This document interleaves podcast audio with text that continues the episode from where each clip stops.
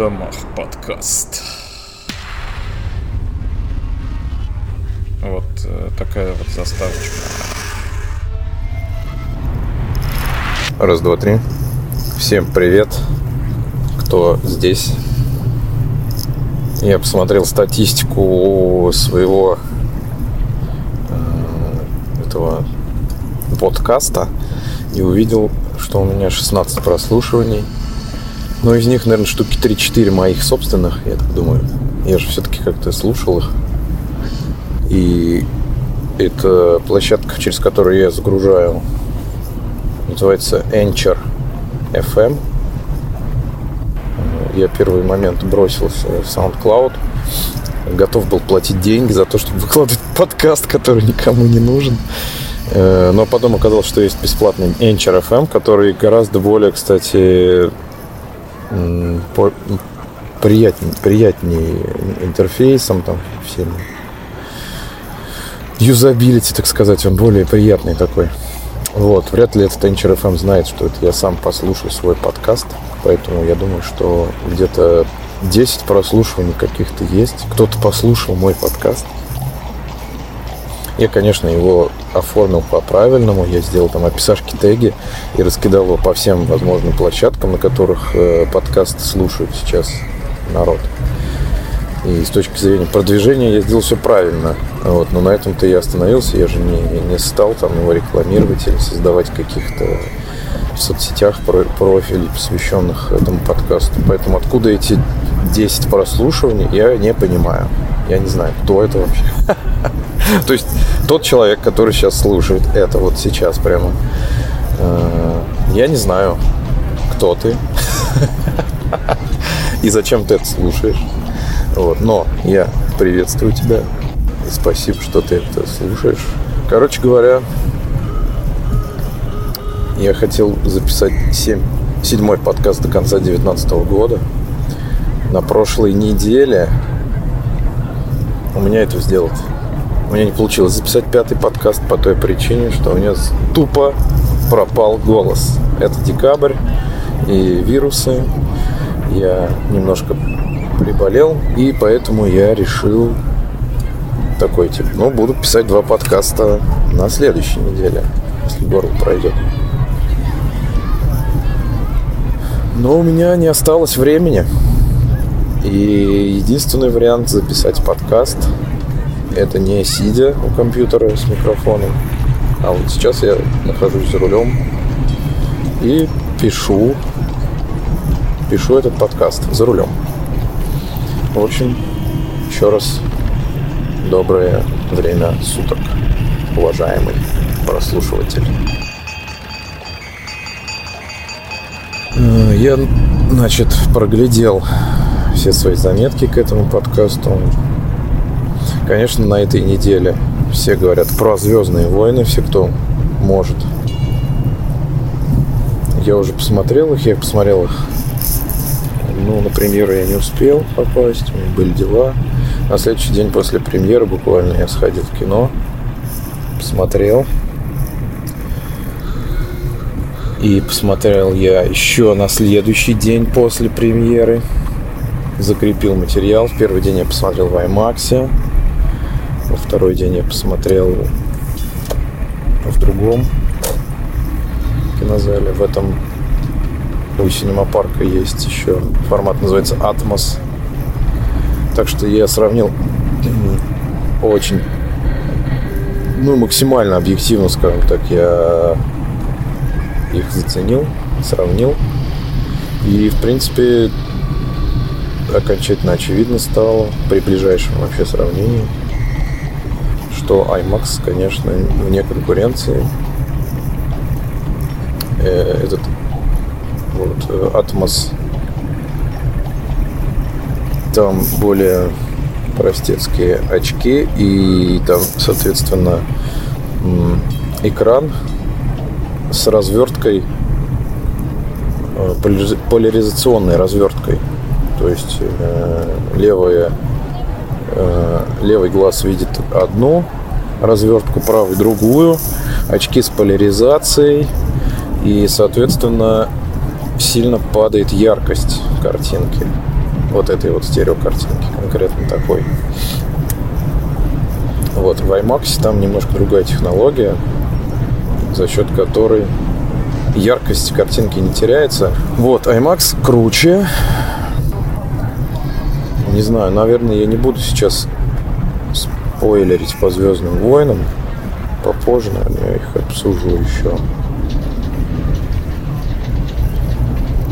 Могу сказать только, что мне девятая часть понравилась. Все, кто сомневается, идти или не идти, идите. Вот. Я, конечно, не рекомендую ходить на эту часть тем, кто не видел там, классическую трилогию, сиквелы. И, естественно, кто не видел 7, 7 и 8 эпизод, нет смысла ходить на, на, на эти Звездные войны, на мой взгляд. Хотя я знаю людей, которые ходят, таких, которые не смотрели до этого ничего, и вот сейчас пошли. Ну, если вы из таких, то сначала устройте себе марафон Звездных войн, вот, на любое доступном, конечно, оборудовании. Лучше, конечно, Звездные войны смотреть на хорошем оборудовании. Если у вас есть домашний кинозал, это, конечно, идеальный вариант. Вот. Но если нет ничего лучше, то смотрите на том, что у вас есть. И потом идите смотреть девятый эпизод. Это факт. Смысла смотреть все это без информации о предыдущих частях нету вообще никакого. Вот. Единственное, что я скажу про эти Звездные войны, это то, что от, у, у многих фанатов от них бомбит. И я не понимаю, почему бомбит. Если ты фанат Звездных войн, и ты говоришь, что Дисней все купил и все продал дороже, как Паниковский, э, то зачем вообще ходить на эти фильмы диснеевские? Зачем повышать кассовые сборы? Потом бомбить? Ну, не знаю. С другой стороны, я опять же понимаю это, потому что есть информация, что девятый эпизод был сильно изменен именно как раз под давлением фанатов серии которые в э, восьмом эпизоде увидели много вот этого диснеевского барахла и которые своей интернет-критике бесконечной и там даже какие-то петиции даже создавались куча, ну, естественно, куча статей и так далее которые через все это вот добились изменения девятого сценария девятого эпизода. Вот, если это так, а, видимо, это так, то тогда, наверное, я понимаю, в таком случае, вонь фанатов. Получается, что фанаты напрямую принимают участие в создании материала. Хорошо, наверное. И, ну, если это так, то я согласен, что, например, восьмая часть хуже, чем девятая, однозначно в восьмой части больше провальных сцен. В девятой части провальных сцен я практически не заметил. Там есть пара словечек, которые мне не понравились, чисто фонетически, во-первых. И, во-вторых, э, мне не понравились некоторые диалоги из разряда как раз тех самых э, диалогов, которые должны э, разбавлять повествование, вот это вот мифологическое повествование, разбавлять всякими бытовыми сценками. Вот. Но они никогда никому не нравились. Они, собственно, все говорят, что они там какие-то диснеевские, но они не диснеевские, они были и у Лукаса в большом количестве, да. Это все, все называют это Джар-Джар, Джар-Джа Бинксовщина, или как-то там еще. Ну, короче говоря, это не, это не изобретение Диснея, это чисто лукасовская штука.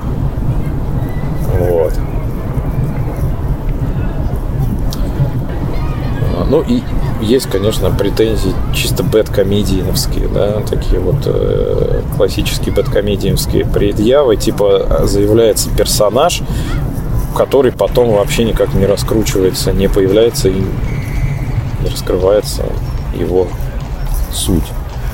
Вот. У меня есть версии по этому поводу. Возможно, все-таки это просто куски материала, которые не вошли в финальный монтаж, из-за чего персонаж выпал просто из повествования. Вполне возможно, что вот так вот. Вот.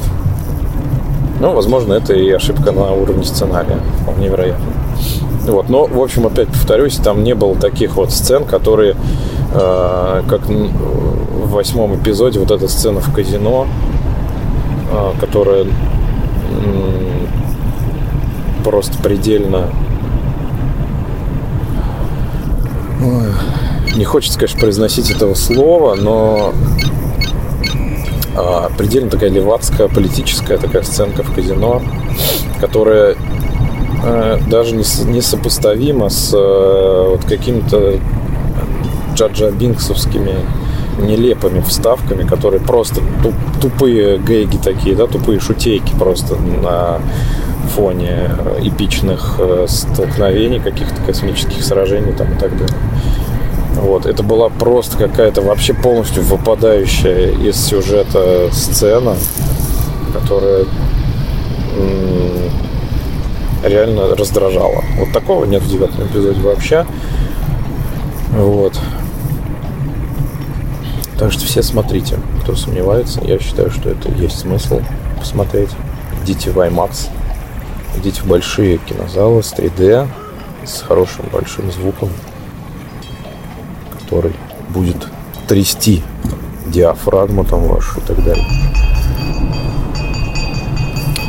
Значит, э, сделал тут такую небольшую запись про дедлайны, прокрастинацию, там что-то такое.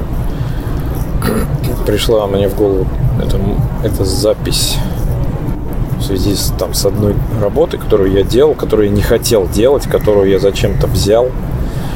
И, и стал ее жутко заваливать вообще. Дико. Дико ее заваливать, эту работу. Потому что у меня потому что за этот заказ мне платили мало денег, потому что мне этот заказ не интересен э, и так далее и тому подобное. Вот, я стал себя ругать за эти вещи, за то, что я вообще взял заказ. Этот. Я себя ругал за то, что я взял заказ. Я себя ругал каждый раз, когда я отказывал себе в работе над этим заказом и уходил в какие-то э, прокрастинации. Э, ну и, в общем, я почему-то именно на этом заказе окончательно сформулировал для себя вот этот вот тезис о том, что э, надо четко разделять э, ту работу, которую ты хочешь делать, и ту работу, которую ты не хочешь делать. И ту работу, которую ты не хочешь делать, э, в ней важно держать себя в руках. И в руках себя надо держать именно на стадии, когда ты берешь эту работу. Когда ты ее не хочешь брать, но ты ее берешь. Ты должен, во-первых, поставить себе максимально комфортные сроки, но реальные сроки на выполнение этой работы. Да? Должен себе поставить именно такие сроки, которые будут реальны. Вот, а не какие-то там сроки, которые позволят тебе просто отсрочить выполнение этого заказа. Вот, но это не самое главное. Самое главное за такой заказ брать адекватные деньги. То есть те, та работа, которую ты не хочешь выполнять, она должна стоить дороже. Вот. Это нормально, когда ты берешь за работу, которую ты хочешь выполнить, которая тебе интересна и которая тебе нравится. Это нормально брать за такую работу маленькие деньги. Да? Ну, там, да, для многих это работа на, например, государственных каких-то делах, да, то есть, например, в театре там или еще где-то. Люди работают, получают небольшие деньги, но они выходят на сцену, они получают э, в распоряжение большую труппу, они получают э, большого зрителя, например, да, и они мирятся с небольшими деньгами, да, потому что они хотят эту работу. Это я для примера просто сказал. То же самое касается любых других вещей, любых других сфер деятельности. То есть ты берешь тот заказ, который тебе хочется, и ты миришься с тем, что у тебя маленький гонорар. Вот. Нельзя себя ругать за то, что ты взял работу с маленьким гонораром в этой ситуации. Надо делать акцент на выгодах, которые ты получаешь. Помимо, собственно, удовольствия от выполнения работы. Это очень большая выгода, на самом деле. Удовольствие от выполнения работы. Надо искать другие выгоды. Вот, возможно, это какой-то хороший крупный заказчик, который разместит эту работу на каких-то больших площадках. Вот. Или, возможно, это даст тебе возможность э, работать с какими-то крутыми специалистами в своей области, да, с которыми ты наберешься опыта, наберешься там, скиллов и так далее. Вот, и то же самое здесь. То есть, если ты берешь плохую работу, то тут э, нельзя себя ругать за то, что ты взял плохую работу.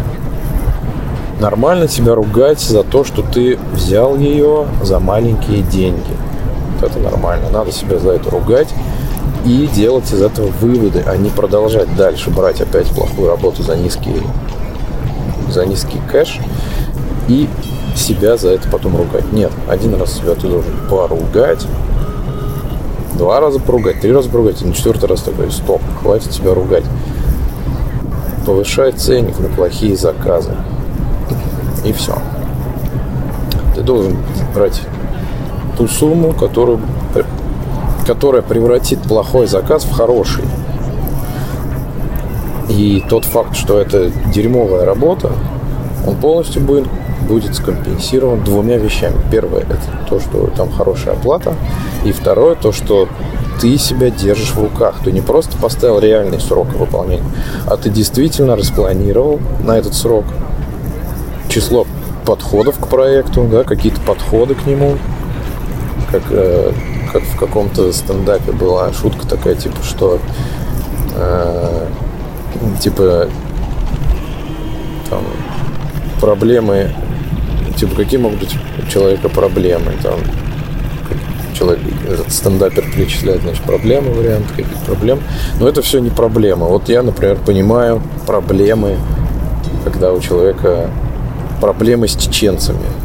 Да, это проблема жесткая. Ну, конечно, если это не бизнес-тренер. Потому что бизнес-тренер, он просто разбивает проблему на подпроблемы, и все нормально. Вот, плохо, наверное, я рассказал шутку, но суть в том, что ты должен разбить эти проблемы, эту задачу на подзадачи. Ты должен контролировать выполнение э, своего вот этого проекта. Вот, эти два... А мотивации к этому это тот случай, когда тебе нужна мотивация, потому что это работа, которую ты не хочешь выполнять. Мотивацией к этому будет как раз хороший гонорар. Вот. И, и так подытожим, да жесткий контроль и хороший гонорар. Вот залог работы над плохим проектом. Все. Точка. Вот. И дальше идем. Если ты вдруг начинаешь там прокрастинировать, то нельзя себя за это ругать. Опять же, ты должен заложить себе какой-то в этот реальный срок выполнения задачи. Ты должен заложить лаг на эту прокрастинацию. Ты должен отдыхать от проекта. Если, если есть проект, который тебя захватывает, то ты можешь сидеть за ним 8 часов подряд, даже не есть, просто сидеть и монтировать и кайфовать просто от того, что ты собираешь что-то, что тебе действительно интересно, что у тебя на глазах получается какая-то история, тебе нравится визуальный ряд, тебе нравится драма, драма внутренняя, тебе нравится монтаж, то не бойся закладывать на монтаж вот каких-то проектов, которые тебе плохие, полчаса в день, час в день. Не говори себе о том, что ты будешь монтировать 8 часов эту ебаную там свадьбу, например. Ты не хочешь монтировать. Да? Заложи на нее час в день. Подходи к ней, час монтируй, два раза по полчаса, даже не час. Часу сидеть над задачей, которая тебе не интересна, очень тяжело. Это я знаю прекрасно. Но 25 минут можно усидеть над такой задачей. Это сто процентов. Итак, два раза по 25 минут – это уже реальная тема. И 7 часов прокрастинации. Да, это нормально. Это правда нормально. Это сработает. Так. Сейчас меня идет косплей а, подкаста «Денис с собакой». Фу, фу, Чизи. Фу. Я тут э, на днях подумал еще о такой теме, что ну вот все, ну не то что все, очень э, много кого, очень много людей считают, что э, дети это что-то вообще не то, что это какие-то существа недолюди такие. Вот, причем э, так считают не только люди, которые там child-free и типа того, да,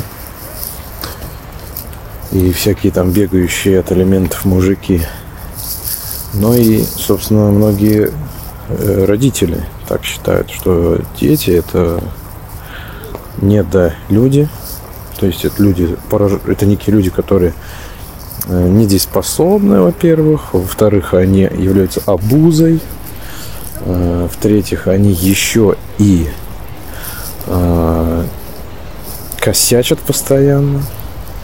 Они еще и нарушают твой жизненный уклад постоянно. Вот, в общем, беда, проблема. Вот что такое дети.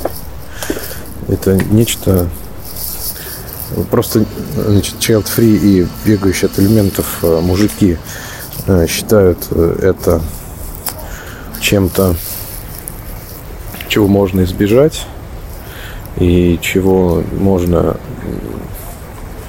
скажем так, игнорировать в своей жизни, да. Вот. А, короче, некоторые родители считают это необходимым злом. Да? Это могут быть.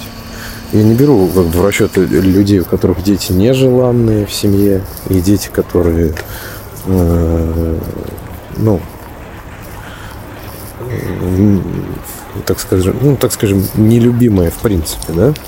Вот. Но даже, даже в тех ситуациях, когда дети любимые, они все равно признаются как недочеловеки какие-то. Вот. А я вот э, все-таки думаю, что дети это наоборот э, некие существа, которые э, стопроцентные как раз человеки, потому что по большому счету все, чем заняты дети в своей жизни, это достижение кайфа. Это достижение кайфа, вполне эффективное достижение кайфа. Вот, в отличие от взрослых, взрослые не могут продемонстрировать подобного э, KPI, так сказать, э, в этом, на этой стезе. Вот, многие взрослые вообще бросают, э, собственно, э, ввиду тщетности попытки значит, отыскать кайф в жизни и счастье. Вот. А у детей это, это не то, что получается. Дети, они вообще постоянно в этом находятся. Они видят э, радость во всяких мелочах. Они э, любопытны очень. Им интересно новое. Они очень любят новое. Впрочем, они очень даже кайфуют и от старого тоже. Да. Не знаю, как у вас, но у меня опыт общения с детьми такой, что э, очень сложно ребенка как-то не странно. Фу, блин, чизи, фу. Как-то не странно, у ребенка очень сложно некую привычку выработанную как-то вот э, нет, я не сказал, что это сложно, конечно. выработанную привычку заменить или дополнить чем-то. Нет, это не очень сложно, наверное, у взрослых. Это гораздо сложнее происходит. Да? Привычки у взрослых замещать очень тяжело. Но у детей это тоже тяжело, как это ни странно. Я, честно говоря, думал, что это не так. До того, как не стал, пока не стал отцом, я думал, что дети, они вообще абсолютно не привязаны, не привязываемы к каким-либо э, ритуалам, вот. Но оказалось, что это не так. То есть э, ребенок, он очень любит одну и ту же песню, один и тот же мультфильм, одну и ту же книжку. Вот. Мне в этом смысле напом... напоминает это чем-то собаку. Вот, но это не, это я не с плохой точки зрения говорю, вот я говорю о том, что умеют дети получать удовольствие и кайф как от исследования новых каких-то вещей, так и от неких повторов, повторных практик игр в те, в, в, в те... Фу, ну брось! Игр в те игрушки, которые у них уже давно есть. Просмотр мультфильмов, чтение книг, которых они уже, которые они уже давно прочитали, посмотрели. Не по одному разу. Вот. И я тут понял, что без таковой штуки, как детство, не только в жизни человека, да, но и вообще э, как эпизода жизни человека, да, но и в окружающей жизни. Да. Мы, как, мы как бы в состоянии взрослых также продолжаем встречаться с детством. Не только когда э, появляются собственные дети. Уж тут-то, да, ты вообще опять снова вспоминаешь, что такое детство. И начинаешь соприкасаться с детским восприятием мира. Вот. Ну и вообще э, как бы детство, оно в блокбастерах, которые мы смотрим в кино, в кино, оно в компьютерных играх, это детство, оно нас везде встречает. И без детства э, наша жизнь была бы гораздо скучнее, она была бы неполноценной. Я думаю, что какой-то идеальный мир, в котором, например, э, необходимость в рождении новых людей отпадет, да? такая вот такое параллельное будущее, оно, ну, там, допустим, человек достигает ну, вечной жизни, да, способности к вечной жизни, либо другой вариант, что э, люди как бы э, такие пришли к выводу, что гораздо эффективнее, гораздо круче, да, э, рождаться уже взрослыми, да, миновать стадию детства. Вот. вот эти два варианта развития человечества, они, мне кажется, глубоко неполноценны, в принципе. То есть то, чего нельзя убрать, нежелательно убирать из человеческой жизни, это детство. Без детей и детства все будет очень скучно, однобоко.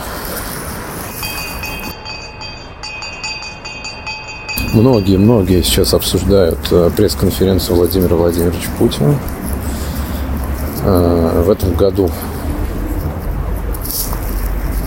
Вообще он пару раз выступал интересно достаточно. И в связи с рядом да, событий, э, во-первых, в этом году активно муссировалась тема пакта Молотова-Риббентропа – во-первых, и по этой теме высказывался и Путин, и вот недавно Лукашенко очень неплохо так отмочил, бомбануло у многих того, что он сказал, что без пакта не было бы Беларуси, за что большое спасибо Сталину. Да, такое интересное... То есть Лукашенко признает за Белоруссию как государством э, основополагающим э, документом, послужившим созданию государства, именно пакт Молотова-Риббентропа. То есть фактически фактически просто человек, представляющий интересы Беларуси, спокойно заявляет о том, что раздел Польши в 20 веке для кого-то был благом, а конкретно для него и его народа. Ну, как-то не принято об этом говорить. Тем более, но если бы кто-то такое сказал, я представляю себе в, в роли говорящего некоего врага белорусского народа. Но это делает президент, что, конечно, о нем очень красноречиво говорит. Вот. А вообще я заметил, что пресс-конференцию Путина э, смотрят и обсуждают только две категории людей в основном. В основном это товарищи запутинцы, да, они там заглядывают в рот и так далее. Как э, э, Вафин хорошо обыграл эту тему, что типа стоит только слову вылететь из уст нашего вождя, как толпы людей бегут скорее их трактовать, эти слова, анализировать, интерпретировать и подавать горяченькими в уши уже таких менее искушенных слушателей. Вот, это первая категория. Ну, а вторая категория это вот те, которые позиционируют себя так, что что бы Путин вообще не сказал, это будет полный вообще отстой, брехня и кладбище пидор. Вот, то есть таких людей тоже достаточно много, что вот утверждать, что Путин это все, это просто, ну, конечно, какой ужасный Путин, зло, зло, злодейский человек. И что бы он ни сказал, это все брехня и ужас. И вот, соответственно, надо посмотреть пресс-конференцию для этого. Очень надо это сделать, для того, чтобы в очередной раз в этом убедиться, и по возможности всем сообщить о том, что по телеку прошла очередная промывка мозгов. Это просто очередная акция ужасная, которую нельзя терпеть ни в коем случае.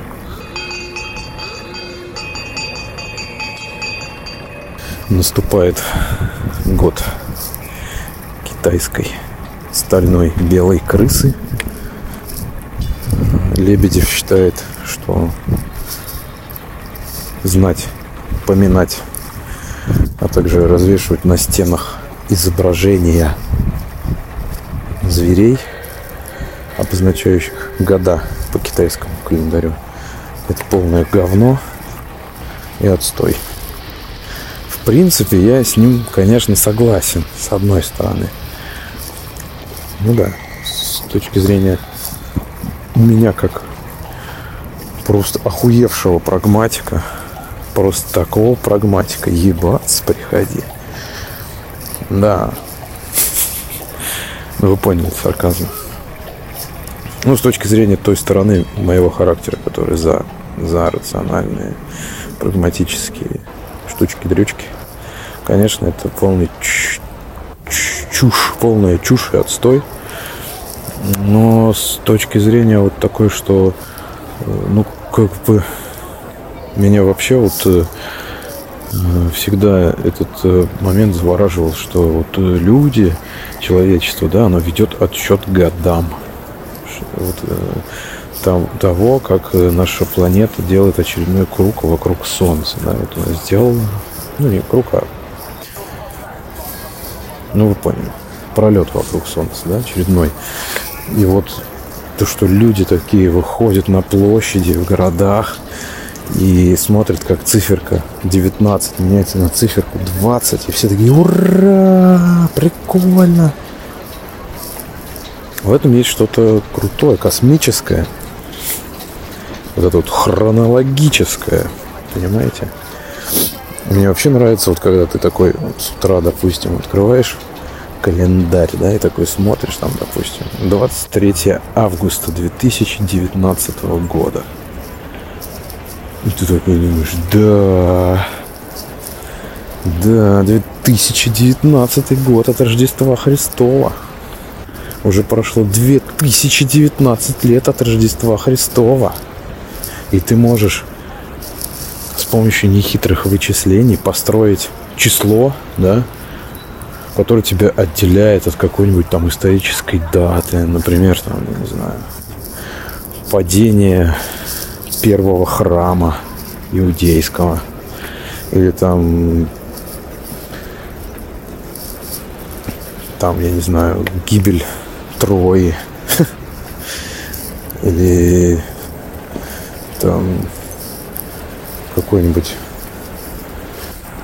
ледяной поход. Вот, вот ты, ты знаешь, что на, ли, на временной линейке вот это событие произошло тогда-то, это событие произошло тогда-то, а ты вот на, временной линейке находишься вот тут вот, вот в этом месте.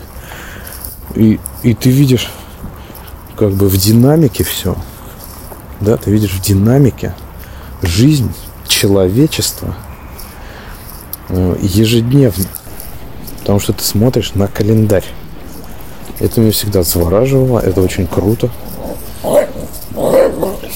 Ой, таксочка. Да. Ну вот. И в связи с этим я думаю, что ну, а чё, почему? Некоторым людям мало цифр. Цифры для них слишком прозаичные. Им нужны какие-то картинки. Им нужен миф. Вот мне, например, достаточно этой, этой э, хронологии процесса вот хроно хронометрии такой вот. А кому-то этого мало. Кому-то хочется романтики.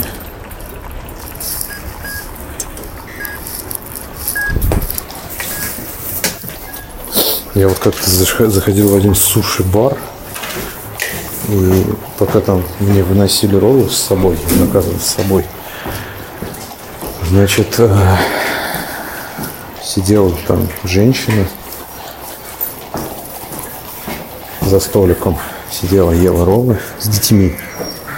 И другая женщина сидела за тем же самым столиком с детьми.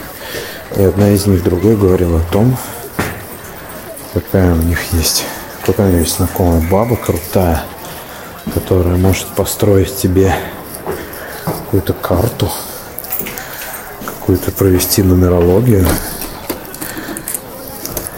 и выдать тебе твою какую-то индивидуальную вот эту вот характеристику, потому что у нее есть какой-то там шар, и все это так недорого стоит. Можно к ней записаться через инстаграм аккаунт. Только по записи она работает.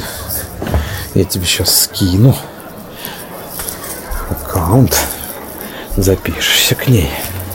Она тебе на следующий год все построит.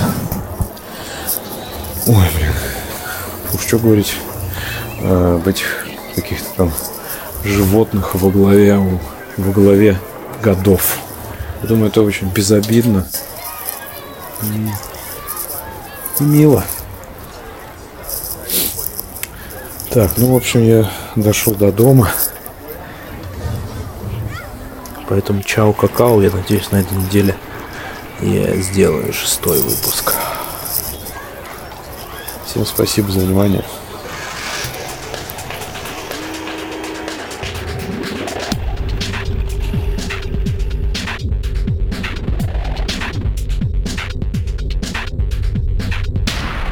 домах подкаст.